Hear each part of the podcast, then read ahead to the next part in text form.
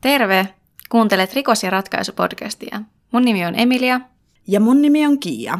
Tällä kaudella käsittelemme Suomessa tapahtuneita rikoksia, joihin on löytynyt ainakin jonkinlainen ratkaisu.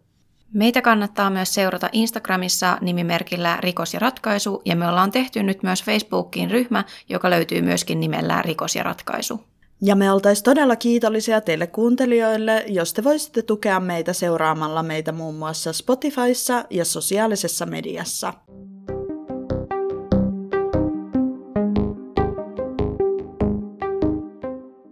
Viime jaksossa meillä oli käsittelyssä Sastamalassa sattunut mopoautoturma, jossa tekijä ajoi tahallaan päihteiden ja lääkkeiden alaisena vastaan tulevien kaistalla ja törmäsi mopoautoon, jossa oli kaksi 17-vuotiasta nuorta. Ja teiltä tulleita kommentteja, että mitkä asiat oli jäänyt mieleen, oli esimerkiksi, että oli kiva kuulla, kuinka uhrien vanhemmat oli pitäneet yhtä tämän jälkeen ja he halusivat lahjoittaa sitten nuorten ja mielenterveyden hoitoon ja ennaltaehkäisyyn. Ja me ollaan ehdottomasti tästä samaa mieltä, että on ollut kyllä tosi hieno ja kaunis ele näiden uhrien vanhemmilta. Me saatiin myöskin kommentti siitä, että oli mielenkiintoista, kun käsiteltiin yleisellä tasolla myöskin näitä ajoneuvoilla tehtyjä henkirikoksia, ja että oli esimerkkejä niistä, ja, näistä oli mielenkiintoista etsiä tietoa, ja myöskin se, että ei ole aikaisemmin tullut ajatelleeksi sitä, että miten näitä ajoneuvoilla tehtyjä henkirikoksia käsitellään oikeudessa, ja että miten niitä tulkitaan sitten, että mikä on henkirikos ja mikä sitten taas kuolemantuottamus. Ja me saatiin myös kysymys siitä, että oltiinko me etukäteen suunniteltu, että tämä kyseinen jakso tulee ulos samalla viikolla kuin tämä Ylen traumasarjan jakso, mutta ei, meillä ei ollut mitään tietoa tästä jaksosta silloin, kun me suunniteltiin tätä Suomi-kautta, vaan sattumalta tällä äänitysviikolla tämä oli tullut meille vastaan sosiaalisessa mediassa, että tämä sarja ja tämä just kyseinen tapaus on siinä käsittelyssä. Ja sinänsä ehkä vähän hassu sattuma, että näin pääsi käymään, mutta ainakin tästä saa todella kokonaisvaltaisen kuvan, kun kuuntelee meidän jakson ja katsoo sitten vielä ton traumasarjankin jakson. Ja tähän meidän jakson Instagram-kuvaan tulleista kommenteista kyllä huomaa, miten paljon tämä kyseinen tapaus on koskettanut todella monia ihmisiä. Ja kyseinen jakso kosketti myöskin todella paljon meitä. Ja kiitos vielä kaikille, jotka on jättänyt meille kommentin ja jakanut heidän omia mielipiteitä tästä tapauksesta. Me arvostetaan näitä tosi paljon.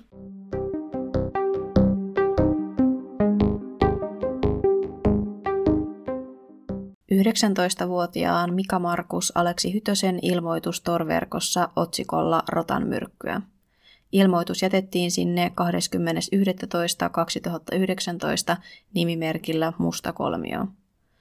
Rottaongelmia. Ei hätää. Täältä hengenlähtöpalveluita. Eutanasiaa, vapaaehtoista tai vastentahtoista. Kenties olisi henkivakuutus tai perintö kerättävänä. Uhkaako joku turvallisuuttasi? Murhaan ei ole olemassa pätevää syytä, eikä itsemurha ole koskaan oikea ratkaisu. Me kaikki olemme itsekkäitä hirviöitä. Laita viestiä, niin järkätään sulle sopiva diili. Musta kolmio. Bitcoin escrow ensisijaisesti. Me laitetaan vielä tästä ilmoituksesta kuvaa meidän sosiaalisen median kanaviin. Murhan suunnittelu sai alkunsa, kun tapahtuma-aikaan 20-vuotias Aatu Halonen etsi torverkosta palkkamurhaajaa, joka voisi surmata hänen 44-vuotiaan isänsä.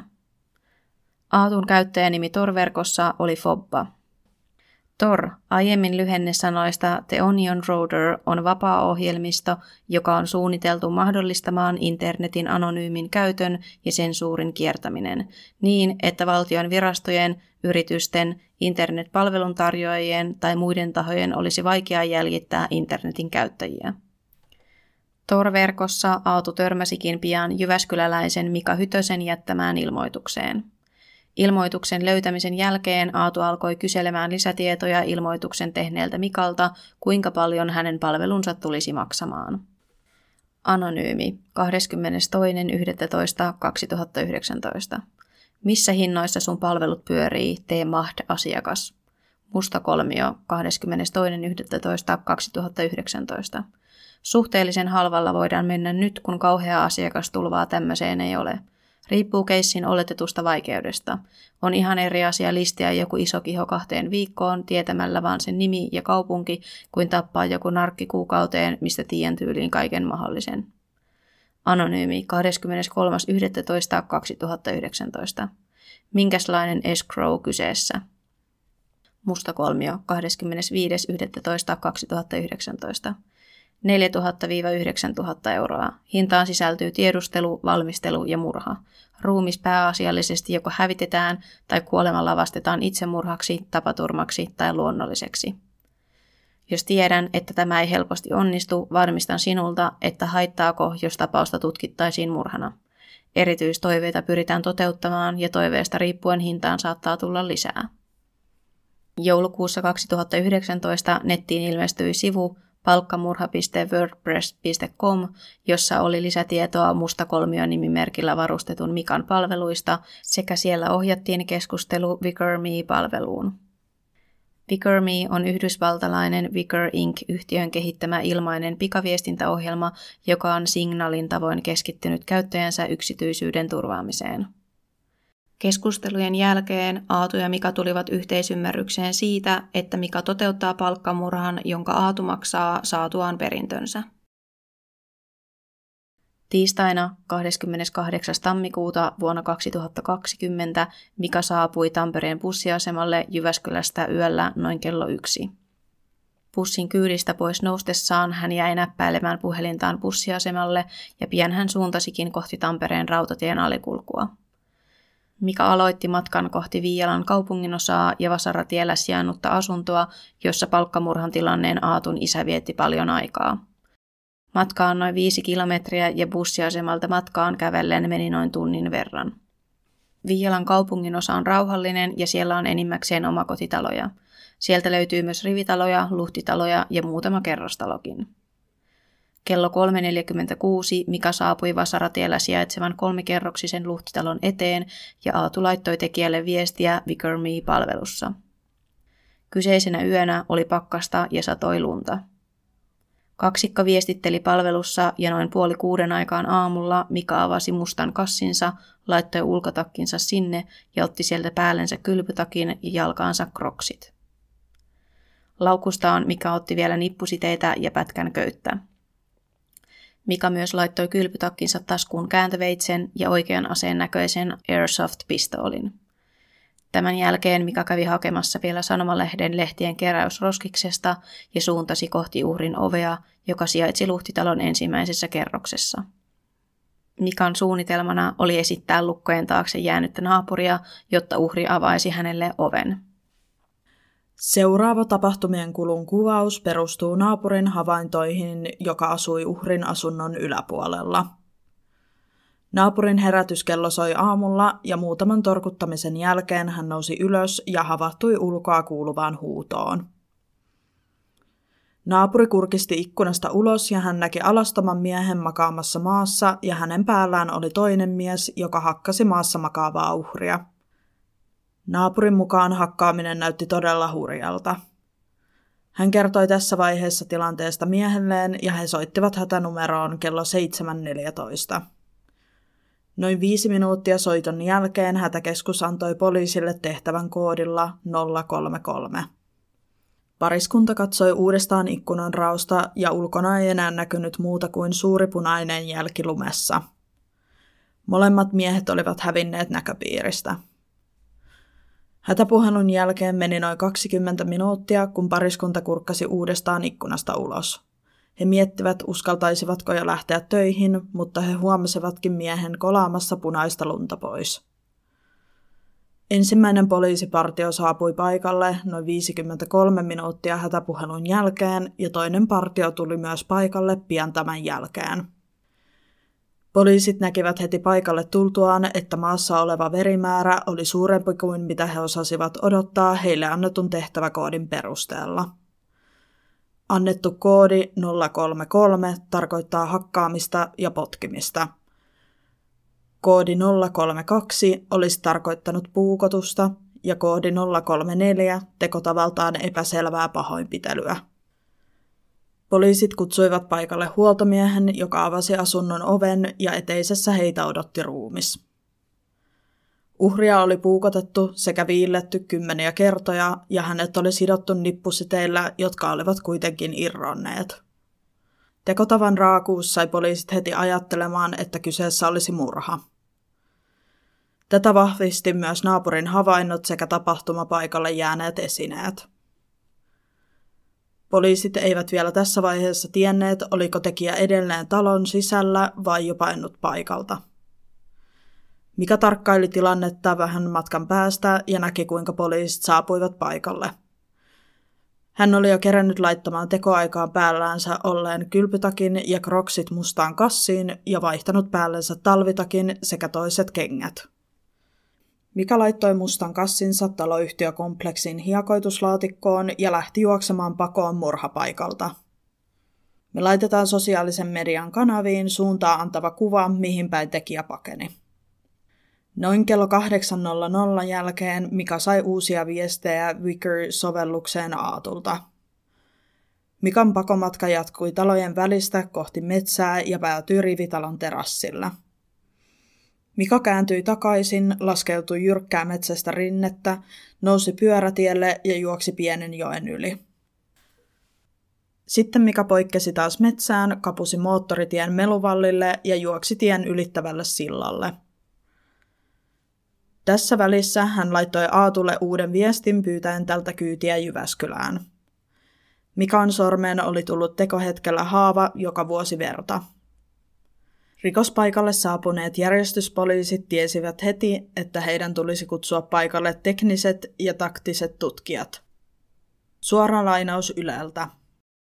Teknisten tutkijoiden tehtävä on tutkia huoneisto lattiasta kattoon ja taltioida todisteet – Taktisten tutkijoiden tehtävä on seurata johtolankoja. Rikospaikalta löytyi Soft Cleaner puhdistusainepullo, jolla tekijä oli yrittänyt siivota rikospaikkaa. Poliisien haastatellessa naapureita kävi ilmi, että monet olivat nähneet lunta kolaavan miehen, joka tutkinnan alusta alkaen oletettiin tekijäksi. Rikospaikalla oli myös merkkejä siitä, että tekijä oli yrittänyt palata takaisin asuntoon sisälle teon jälkeen. Tähän viittasi se, että talon takapihan ovessa oli verijälkiä ja niistä pystyttiin ottamaan DNA-näyte oletetusta tekijästä. Verijälkiä oli myös talonyhtiön pyykkiaitauksessa ja lumikolassa, jota tekijä oli käyttänyt yrittäessään peitellä verijälkiä lumessa. Rikospaikalta löytyy myös tuntematon sormenjälki. Sormenjälki ja DNA-näyte laitettiin poliisin tietojärjestelmään, mutta niihin ei löytynyt yhtään osumaa. Taktiset tutkijat seurasivat tekijän jälkiä poliisikoirien avustuksella ja he pystyivät seuraamaan hänen pakomatkaansa noin 700 metriä, jonka jälkeen jäljet tekijästä katosivat. Pakoreitin varrella näkyy myös verijälkiä, jonka takia tutkijat pystyivät olettamaan, että myös tekijä on saanut jonkinlaisen haavan teon yhteydessä.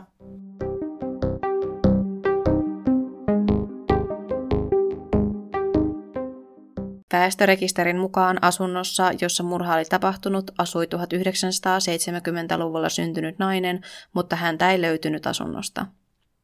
Uhri oli vuonna 1976 syntynyt mies ja hänen virallinen osoitteensa oli toisaalla, mutta hän oli periaatteessa asunut asunnon omistajan luona Vasaratiellä. Pariskunta oli seurustellut jo monta vuotta. Poliisi tavoitti naisen iltapäivällä ja he joutuivat kertomaan miehen kuolemasta puhelimitse, sillä nainen oli ulkomailla. Uutisista järkyttynyt nainen pystyi kertomaan tutkintaa avustavia tietoja – hän kertoi, että oli keskustellut miehen kanssa noin kello 6.12 aamulla. Kyseinen keskustelu oli lyhyt ja siinä kävi ilmi, että mies oli ollut kuntopyöräilemässä aikaisemmin ja kaikki vaikutti olevan muutenkin hyvin. Puhelu oli ollut lyhyt, sillä nainen ei ollut halunnut herättää matkaseuralaistaan. Naisystävä ei osannut sanoa minkäänlaisia syitä, miksi mies olisi murhattu. Poliiseja kiinnosti tietää, ketkä kaikki tiesivät, että uhri olisi yksin kotona, koska oli todennäköistä, että tekijä olisi joku kyseisistä henkilöistä. Matkasta oli tiennyt ainoastaan uhri itse, uhrin lapset sekä työkaverit. Uhrin poika Aatu oli 20-vuotias ja hän oli muuttanut Raumalle opiskelemaan ammattioppilaitokseen ja uhrin toinen lapsi oli alaikäinen tytär. Lapset olivat uhrin aikaisemmasta avioliitosta. Uhri oli tamperelaisen autokaupan osakas ja hän oli ostanut pojalleen käytetyn auton, jota hän oli murhapäivänä tulossa noutamaan Tampereelta. Pojalle kerrottiin isän kohtalosta autokaupalla, vaikkakaan tämä ei ollut pojalle yllätys, olihan hän itse murhan takana. Isä oli ollut lapsilleen ristiriitainen hahmo. Hän oli käyttänyt rajusti alkoholia ja yhden lähteen mukaan hän ei ollut sellainen isä, mitä lapset olisivat kaivanneet. Vanhemmat erosivat vuonna 2012, jolloin auto oli ollut 12-vuotias ja tyttö oli vielä alakouluikäinen. Isä tapasi lapsiaan aina silloin tällöin. Isän raju alkoholin käyttö jatkui vielä eron jälkeen, kunnes hän aloitti Minnesota-hoidon noin vuosi ennen murhaamista. Minnesota-hoidossa alkoholistia autetaan vähitellen näkemään juomisensa seuraukset. Terapiaryhmiä vetävät toipuneet alkoholistit, joilla on hoidon ideologian mukaan syvin asiantuntemus alkoholismista. Silloin tällöin vanhemmat antoivat Aatulle rahaa ja kerran aikaisemminkin isä oli ostanut pojalleen auton. Tyttären välit isään olivat läheisemmät ja hän tapasi isäänsä säännöllisesti. Tyttärelle ja hänen äidilleen uutinen tuli täytenä shokkina, eivätkä hekään keksineet mitään syytä, miksi kukaan olisi halunnut tappaa uhrin. Sen jälkeen, kun kaikille uhrin läheisille oli ilmoitettu asiasta, alkoi murhantekijän kuumeinen etsintä. Poliisit pyysivät yleisövihjeitä ja niitä pyydettiin erityisesti henkilöiltä, jotka olivat nähneet nuorehkon aikuisen miehen, joka on noin 175 senttiä pitkä, paraton sekä hoikka tai normaali vartaloinen. Päällä epäilyllä oli murhaajana ollut ilmeisesti ulkoiluhousut tai sen tyyppiset housut, tumma pipo, varrelliset kengät ja mustavalkoinen takki, jossa oli mahdollisesti jonkinlaista kirjoitusta, joka alkaa E-kirjaimella. Poliisien mukaan epäilty oli myös todennäköisesti loukkaantunut ja hänellä oli verta vuotava tai vuotanut haava. Tämän poliisit päättelivät pihalta löytyneistä verijäljistä. Tekojen kulusta oltiin hyvin vaitonaisia medialle aluksi, luultavasti siksi, että tekijä ei oltu vielä saatu kiinni. Rikoksen tekijä alkoi selviämään hiukan poikkeuksellisen todisteen avulla. Nimittäin tekopaikalle oli jäänyt tekijän mukana ollut Airsoft-ase, joka oli ollut pienessä muovipussissa. Muovipussissa oli aikaisemmin ollut banaani, ja pussissa olleesta tarrasta pystyttiin näkemään, mistä banaani oli ostettu. Kaupasta selvisi, että kyseisenä päivänä 27. tammikuuta oli ostettu seitsemän saman hintaista ja painoista banaania, joista ainoastaan yksi oli laitettu muovipussiin. Tämä todiste auttoi poliisit pääsemään Jyväskyläläisen miehen jäljelle, joka oli päivää aikaisemmin kello 22.46 ostanut banaanin mestariherkkunimisestä kaupasta. Miehestä saatiin selkeä kuva valvontakameroista ja kuva löytyy myös meidän sosiaalisen median kanavista. Poliisit hankkivat käsiinsä lisää valvontakuvamateriaalia ja näkivät, kuinka banaanin nostanut mies suuntasi Jyväskylän matkakeskukseen. Tämän jälkeen poliisi hankki Jyväskylän matkakeskuksen ja Tampereen Vasaratien alueelta niin sanotut tolppatiedot, jolla tarkoitetaan sitä, että poliisi tallentaa kaikki tiettyyn matkapuhelin tukiasemaan linkittyneet matkapuhelinnumerot. Tähän tarvitaan käräjäoikeuden lupa, mutta henkirikostutkinnassa luvan saa yleensä aina ja hyvinkin nopeasti. Tätä kautta selvisi, että yksi puhelinnumero oli linkittynyt molempiin tukiasemiin ja se tarkoitti sitä, että puhelin oli kulkenut saman matkan kuin banaanipussi. Tämän jälkeen poliisi haki luvan televalvonnalle ja sen avulla sai tietää, missä ja mihin matkapuhelinta oli käytetty. Teleoperaattorilta saaduista tiedoista ilmeni, että puhelinliittymää oli käytetty kahdessa matkapuhelimessa. Puhelimet kuuluivat 19-vuotiaalle miehelle ja 20-vuotiaalle naiselle ja he asuivat samassa osoitteessa Jyväskylässä. Vuonna 2019 poliisi sai valtuudet käyttää passikuvarekisteriä törkeimpien rikosten tutkintaan. Poliisit käyttivätkin tätä keinoa tutkinnassa ja liittymän omistanut mies muistutti valvontakameroissa nähtyä miestä. Näiden todisteiden jälkeen poliisit olivat varmoja, että kyseessä oli tekijä ja tutkinnan johtaja määräsi, että 19-vuotias mies tulisi ottaa kiinni. Keskiviikkoiltana 29. tammikuuta poliisi saapui pariskunnan asunnolle ja he näkivät nopeasti, että miehellä oli tikkejä vaatinut haava sormessa. Mika ja hänen avopuolisonsa asuivat noin kolmen kilometrin päässä Jyväskylän keskustasta kerrostaloyksiössä. Pariskunta oli tavannut toisensa vuonna 2015, kun Mika oli ollut rippileirillä ja hänen tuleva puolisonsa oli ollut siellä isosena – Mikalla ja hänen avopuolisollaan oli ilmeisesti ainoastaan muutamia läheisiä ystäviä. Pariskunnan arkeen kuului kohtuullista alkoholin käyttöä sekä satunnaista kannabiksen käyttöä, mutta viitteitä varsinaisesta päihdeongelmasta ei ollut. Pari oli mennyt kihloihin vain muutamia tunteja ennen Mikan pidätystä – Mikan pidätyksen jälkeen tapaus alkoi ratkeamaan vauhdilla, sillä nyt poliiseilla oli hänen sormenjälkensä sekä DNAnsa, jotka vastasivat tapahtumapaikalta löytyneitä jälkiä. Heti ensimmäisissä kuulusteluissa 30. tammikuuta Mika myönsi olevansa henkirikoksen tekijä. Mika kertoi kuulusteluissa, että hänen tarkoituksensa oli ryöstää joku ja kertoi, että hän pääsi sisään pukeutumalla kylpytakkiin ja esiintymällä lukkojen taakse jääneenä naapurina. Hän jatkoi kertomustaan tapahtumista, jonka mukaan hän oli sisälle päästyään osoittanut miestä Airsoft-aseellaan ja sitonut hänet nippusiteillä ja keskenyt antamaan pankkitunnukset, jotta mikä voisi ostaa bitcoineja. Uhri oli kuitenkin päässyt pois nippusiteistä ja hän oli hyökännyt Mikaa kohti, jolloin hän oli puolustautunut puukottamalla uhria. Poliisin mukaan tekijän kertomus ei kuitenkaan ollut uskottava, sillä uhrissa oli niin rajun väkivallan merkkejä. Tarinan epäuskottavuutta lisäsi myös se, että tekijän mustasta kassista oli löytynyt kylpytakin ja kroksien lisäksi jonkinlainen vaijerisaha.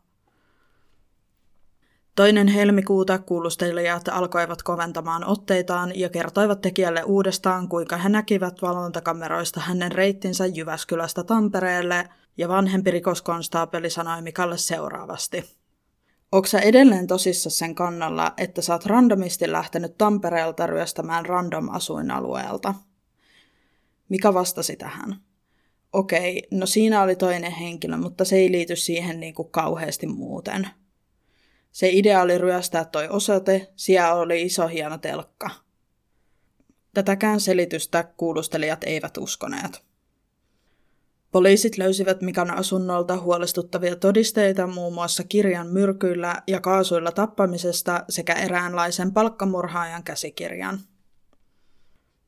Mikan kellarista löytyi myös vaijerisaha ja normaalisaha sekä jonkinlainen ruutupaperi, johon oli kirjoitettu muualla Suomessa asuvan henkilön tapposuunnitelma. Asunnossa oli myös uuden vuoden kortti, jonka Mikan avopuoliso oli kirjoittanut hänelle. Siinä luki seuraavasti. Tulevalle vuodelle toivotan, että toteutat sun unelmaa palkkamurhaajana. Tässä vaiheessa poliisi oli myös saanut Mikan puhelimesta esille hänen Wicker-palvelun keskusteluja.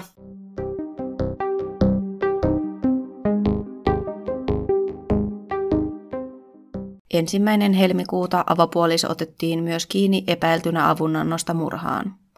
Poliisit kertoivat tämän myös Mikalle, jonka jälkeen hän alkoi kertomaan enemmän teostaan sekä sen motiiveista – Naista kuulusteltiin ja hän kiisti aluksi sen, että olisi tiennyt murhasuunnitelmasta mitään ja väitti uuden vuoden kortin olleen vitsi.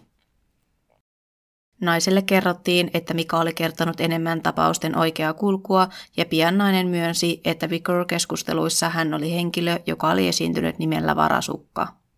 Seuraavien päivien aikana pariskuntaa kuulusteltiin lisää ja selvisi, että Mika oli uskoutunut avopuolisolleen siitä, että hän haluaisi tappaa ihmisen. Nainen kertoi, että hän vastusti ajatusta. Mika oli kertonut omalta osaltaan kuulusteluissa sen, että hänen laatimansa murhasuunnitelma oli vain ajatusharjoitus hänen rikolliskirjailijan uraa varten, josta Mika oli sanomansa mukaan haaveillut.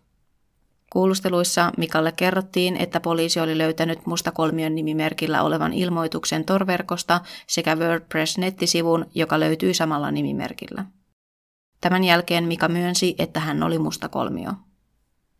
Mikan ja hänen avopuolisonsa WhatsApp-keskusteluista selvisi myös toisen miehen murhasuunnitelma, jonka Mikan puoliso kuittasi sillä, että se ei ollut tosissaan käyty keskustelu. Keskustelussa kävi myös ilmi, että Mika oli kertonut niin sanotusta työkeikastaan puolisolleen ja kysynyt häneltä, mikä olisi sopiva hinta teolle.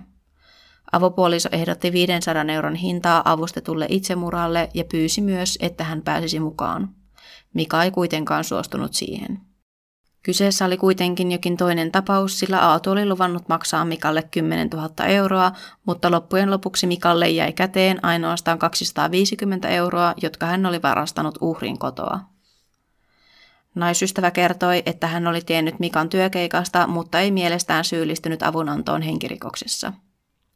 Samaan tulokseen päätyi myös syyttäjä, sillä naisen teot eivät täyttäneet murhan avunannon tunnusmerkkejä. Naisen teko olisi voitu luokitella törkeän rikoksen ilmoittamatta jättämiseksi, mutta nainen oli Mikan avopuoliso, joten häntä ei voitu tuomita, koska lain mukaan avopuolisoa ei tarvitse ilmiantaa. Kuulustelijoita hämmensi tekijän käytöskuulustelujen aikana, koska hän kertoi asioista todella tyynesti sekä välillä naurahteli puhuessaan. 4. helmikuuta kuulustelujen aikana pariskunta myönsi, että Mika oli mennyt uhrin asuntoon vartavasten tekemään henkirikoksen ja sen, että he olivat jutelleet Vicker-sovelluksen kautta Aatun kanssa. Vicker-sovelluksessa käytyjen keskustelujen alkupuolella Aatu oli kertonut, että hän on tulevan uhrin poika. Aatu oli kertonut Mikalle, että Mika saisi palkkion vasta kun Aatu saisi perinnön ja Aatu kertoi myös tarkasti milloin uhri olisi yksin kotona. Mika kertoi, että hän oli saanut autosta kuvia itsestään, ajokortistaan ja tämän sähkölaskusta. Näillä kuvilla Aato oli todistanut olevansa tosissaan, että hän halusi tilata palkkamurhaajan tekemään isänsä murhan. Tämän kuulustelun jälkeen poliisit ottivat kiinni myös uhrin pojan Aatun Raumalta. Poliisi epäili poikaa murhan yllytyksestä, joka tässä tapauksessa tarkoittaa palkkamurhan tilaamista. Rikosoikeudellisesti yllyttäjä rangaistaan rikoksesta yhtä lailla kuin tekijää. Aatu kielsi, että hänellä olisi mitään tekemistä isänsä murhaan liittyen ja hän kielsi syytökset murhaan yllytyksestä. Aatusta tuli osittain sellainen kuva, että hän oli hyvin tavallinen opiskelija, joka käytti ehkä hieman normaalia runsaammin alkoholia. Aatun rahat eivät aina meinanneet riittää, vaikka hänen vanhempansa avustivatkin hänen talouttaan. Todistajien mukaan hän saattoi käyttää yhden baariillan aikana 500 euroa ja joskus hän saattoi myös hyppiä isänsä ostaman auton päällä ja potkia sitä baariillan jälkeen. Aatu oli käynyt ahkerasti salilla ja hän myönsi myös poliiseille käyttäneensä hormoneja. Tutkinnan aikana kävi ilmi, että Aatu oli poistanut iCloud-tilinsä ja perustanut uuden edellisen tilalle, mutta tästä hän ei ollut kertonut poliisille. Poliisin tekninen tiimi löysi kyllä vanhan tilin, mutta eivät pystyneet palauttamaan sieltä enää mitään tietoja takaisin. Poliisille selvisi myös kuulustelujen aikana, että Aatu oli soittanut hätänumeroon murhan aikoihin ja kertonut, että hänen kimppuunsa oli hyökätty Raumalla. Aatu oli kertonut hätäkeskukseen, että mies oli uhannut häntä puukolla ja Aatu oli lyönyt miestä ja paennut paikalta. Tästä hän oli myös kertonut äidilleen ja siskolleen, jotka olivat todella huolissaan, sillä he pelkäsivät, että koko perheen perässä olisi murhaaja. Kuulusteluissa Aatu otti itse puheeksi, että hänen sähkölaskunsa ja ajokorttinsa olivat kadonneet sekä hänen Snapchat-tililleen oli murtauduttu. Poliisien mielestä tämä oli outoa, koska Mikan puhelimesta löytyi juurikin kuva sähkölaskusta sekä ajokortista. Vaikutti siltä, että Aatu yritti saada tilanteen näyttämään siltä, että hänet olisi lavastettu murhan tilaajaksi. Oikeudenkäynti käytiin Pirkanmaan käräjäoikeudessa vuoden 2021 maaliskuussa. Oikeus määräsi molemmat syytetyt mielentilatutkimukseen oikeudenkäynnin aikana ja molemmat todettiin syyntakeiseksi, eli he ymmärsivät teon seuraukset. Oikeudenkäynnissä todisteina olleet viestit – Ensimmäisessä viestiketjussa Musta kolmio keskustelee Sikaniska 94 nimimerkin kanssa, joka oli Aatun käyttäjä surmaa edeltävänä iltana kello 21.39-22.22. Sikaniska 94. Homma edistynyt yhtään. Musta kolmio. Jep. S. Hyvä. M. Kerron sitten, kun homma on valmis. S. Yes. Viestittely jatkui heidän välillään vielä surma-aamuna kello 8.18-8.30. M. Pystytkö antaa kyytiä? S. Mistä mihin tarvitsisit? M. Tampereelta Jyväskylään. S. Tänäänkö tarvitsisit? M. ASAP. S. En pysty nyt, kun en itekään sieltä Tampereelta päin oo. S. Ootko saanut homman hoidettua vai? M. Homma onnistu, mutta kävi likaseksi, niin on vähän veressä eikä ole vaihtaa vaatetta. M. En uskalla käyttää bussia. S. Mitä meinaat nyt tehdä? S. Ja missä oot? M. Hommaan kyydin, on jo kauempana siitä paikasta. S. Hyvä homma. Teen nyt uuden Wicker ja poistan tästä kaiken ja koko kontaktin pistän siellä sulle viestiä ja ei puhuta muuta kuin rahasummasta siellä. M. Mutta oota. S. No. M. Jos haet mut, niin mulla on paljon pienempi riski jäädä kiinni. S. Ei ole autoa. S. Että voisin tulla. M. Okei. Okay. Uusi Wicker. S. Yes. Kai saat jonkun kyydin kumminkin. M. Ju. S. Ju. Heidän välinen keskustelu päättyi 8.30. Kello 8.43 musta kolmio alkoi viestitellä Salikissa 678 kanssa. Salikissa 678. Poistan tämän keskustelun taas, kun oot vastannut. Pistän sulle viestiä maksusta sitten, kun on rahat saanut. Sopiiko sillai? Musta kolmio. Sopii. Salikissa 678. Hyvä homma. Peukkuhymiö. Murhasta syytetyn miehen puhelimesta löytyy myös kolmas Wicker Me-viestiketju varasukka-nimimerkin kanssa. Seuraava keskustelu on käyty surma-aamuna kello 7.55-9.15. Varasukka. Laitan hakemuksia ja en edes tiedä, mikä olisi ollut se tutkinto yliopistossa. Varasukka. Kaikkialla lukee eri lailla. Musta kolmio. Rakastan sua. V. Mä sua. V. Mitä kuuluu? M. Huonoa. Homma kusi ja sinne jäi todisteita. V. Voi kakka. V. Mitäs nyt? M. Tun takas. V. Okei. Okay. V. Monen bussilla tuut. M. En ole varma. On menossa bussiasemalle. V. Mä katoin, että seuraava menee 9.40. M. En kerkeä. M. Milloin seur? V. 10.30. M. Mä tuun. M. Akku loppuu. Mika ymmärsi toimeksiannon motiivin olleen taloudellinen, sillä Aatu oli kertonut isänsä aikovan avioliittoon naisystävänsä kanssa. Avioliitto olisi mahdollisesti tarkoittanut perinnön uusjakoa ja Aatun isä oli varrakas yrittäjä.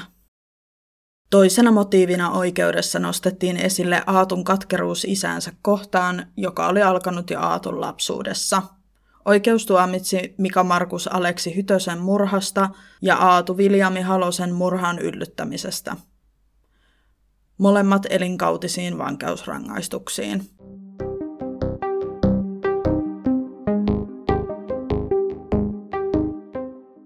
Poliisi oli salannut merkittävän osan parin taustaa käsittelevistä osuuksista esitutkintapöytäkirjassa, mutta se tiedetään, että murhan tekijällä ja hänen avovaimollaan oli ajoittain pulaa rahasta ja se, että tämä tekijä oli ollut myöskin työttömänä suurimman osan aikaa ainakin.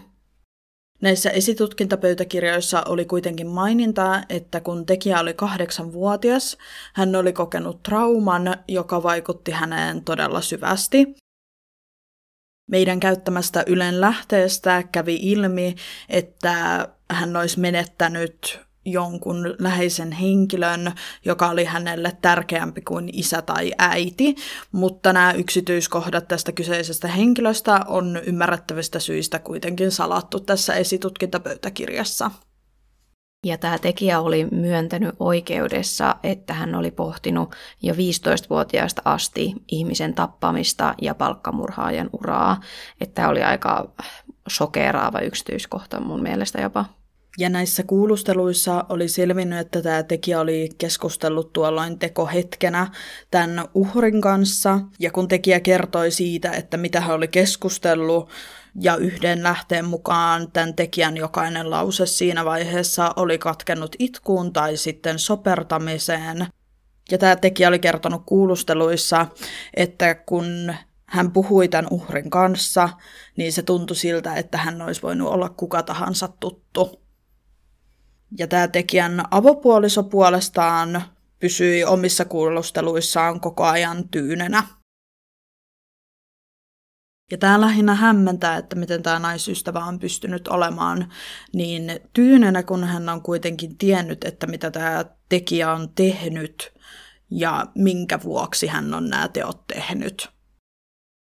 Ja kotietsinnässä löytyi tämä tämmöinen paperi, missä oli oletetusti laadittu murhasuunnitelma ja siitä löytyy erään suomalaisen miehen nimi ja poliisit oli sitten tavoittanut tämän miehen ja hän ei tuntenut tätä pariskuntaa ollenkaan eikä voinut ymmärtää, miksi joku olisi suunnitellut hänen murhaamistaan että meille tuli mieleen, että onko tämä tekijä ihan randomisti vaan valinnut jonkun henkilön, vai voisiko olla, että joku olisi ottanut hänen yhteyttä näissä hengenlähtöpalveluissa ja sitten kertonut tämän miehen nimen, mutta tätä suunnitelmaa ei sitten oltu ainakaan vielä tähän mennessä kuitenkaan toteutettu. Ja tästä ehkä heräsi myöskin kysymyksiä, että mikäli tämä tekijä ei olisi jäänyt kiinni, niin olisiko hän sitten jatkanut tätä haaveilemaansa palkkamurhaajan uraa vai olisiko hän tämän ensimmäisen uhrin jälkeen lopettanut vai mitä tässä olisi tapahtunut, mikäli hän ei jäänyt, olisi jäänyt kiinni tässä vaiheessa. Mutta hyvä, että jäi kiinni, mikäli oli jo seuraava uhri suunniteltuna. Ja mä olisin ainakin jotenkin kuvitellut, että täällä kuulusteluissa tämä tekijä olisi heti paljastanut, että hän ei ole suunnitellut tätä yksin, vaan hän on toteuttamassa tätä tilattua murhaa, mutta näin ei käynytkään, vaan tekijä pitkään kertomatta sen, että tässä oli joku muukin osallinen, ja mietittiin, olisikohan se voinut johtua siitä, että hän ehkä kuvitteli, että hänellä olisi mahdollisuus vielä jatkaa tätä nimenomaankin haaveilevaansa palkkamurhaajan uraa ja ehkä ajatteli sitten tulevaa mainetta tai jotain sen tyylistä.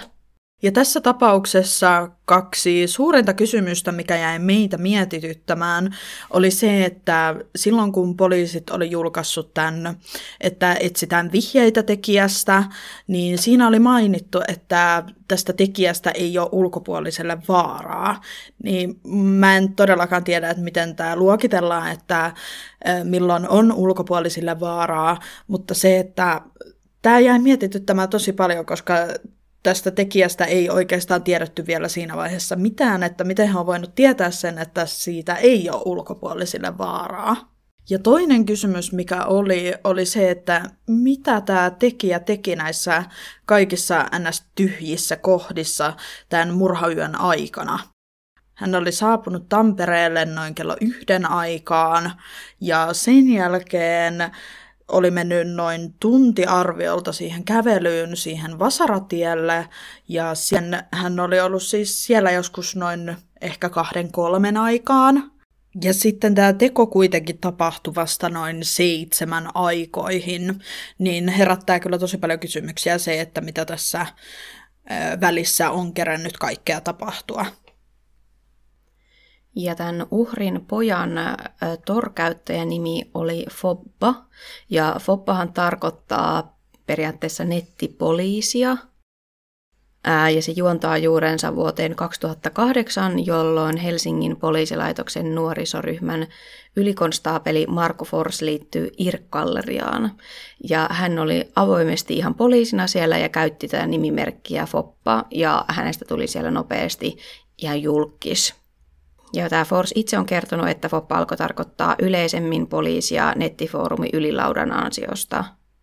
Ja siellä ylläpito oli jossain vaiheessa laittanut päälle filterin, joka muutti kaikki poliisisanat FOBaksi.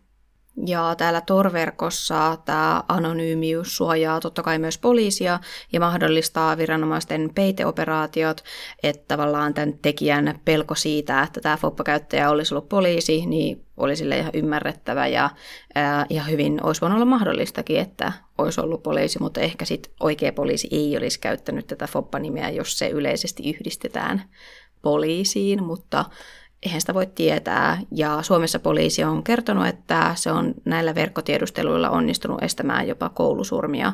Että on kyllä tosi hyvä, että viranomaisetkin pystyy näin tekemään. Ja me halutaan tähän loppuun vielä mainita, että 2000-luvulla Suomessa on tilastoitu viisi palkkamurhaa, ja tämän tilaston on tehnyt kriminologian ja oikeuspolitiikan instituutti, ja nämä tilastot perustuu poliisin antamiin tietoihin. Ja kolme esimerkkiä näistä palkkamurhista on Kampin autopommimurha 2002, Vuosaaren palkkamurha 2003 ja Oulun Rajakylän palkkamurha 2013. Ja Yle oli käynyt nämä kyseiset tapaukset läpi, nämä kaikki viisi kappaletta, ja kahdesta tapauksesta tuomioista ei löytynyt viitteitä palkkamurhasta, vaikkakin ne oli kuitenkin tilastoitu palkkamurhiksi.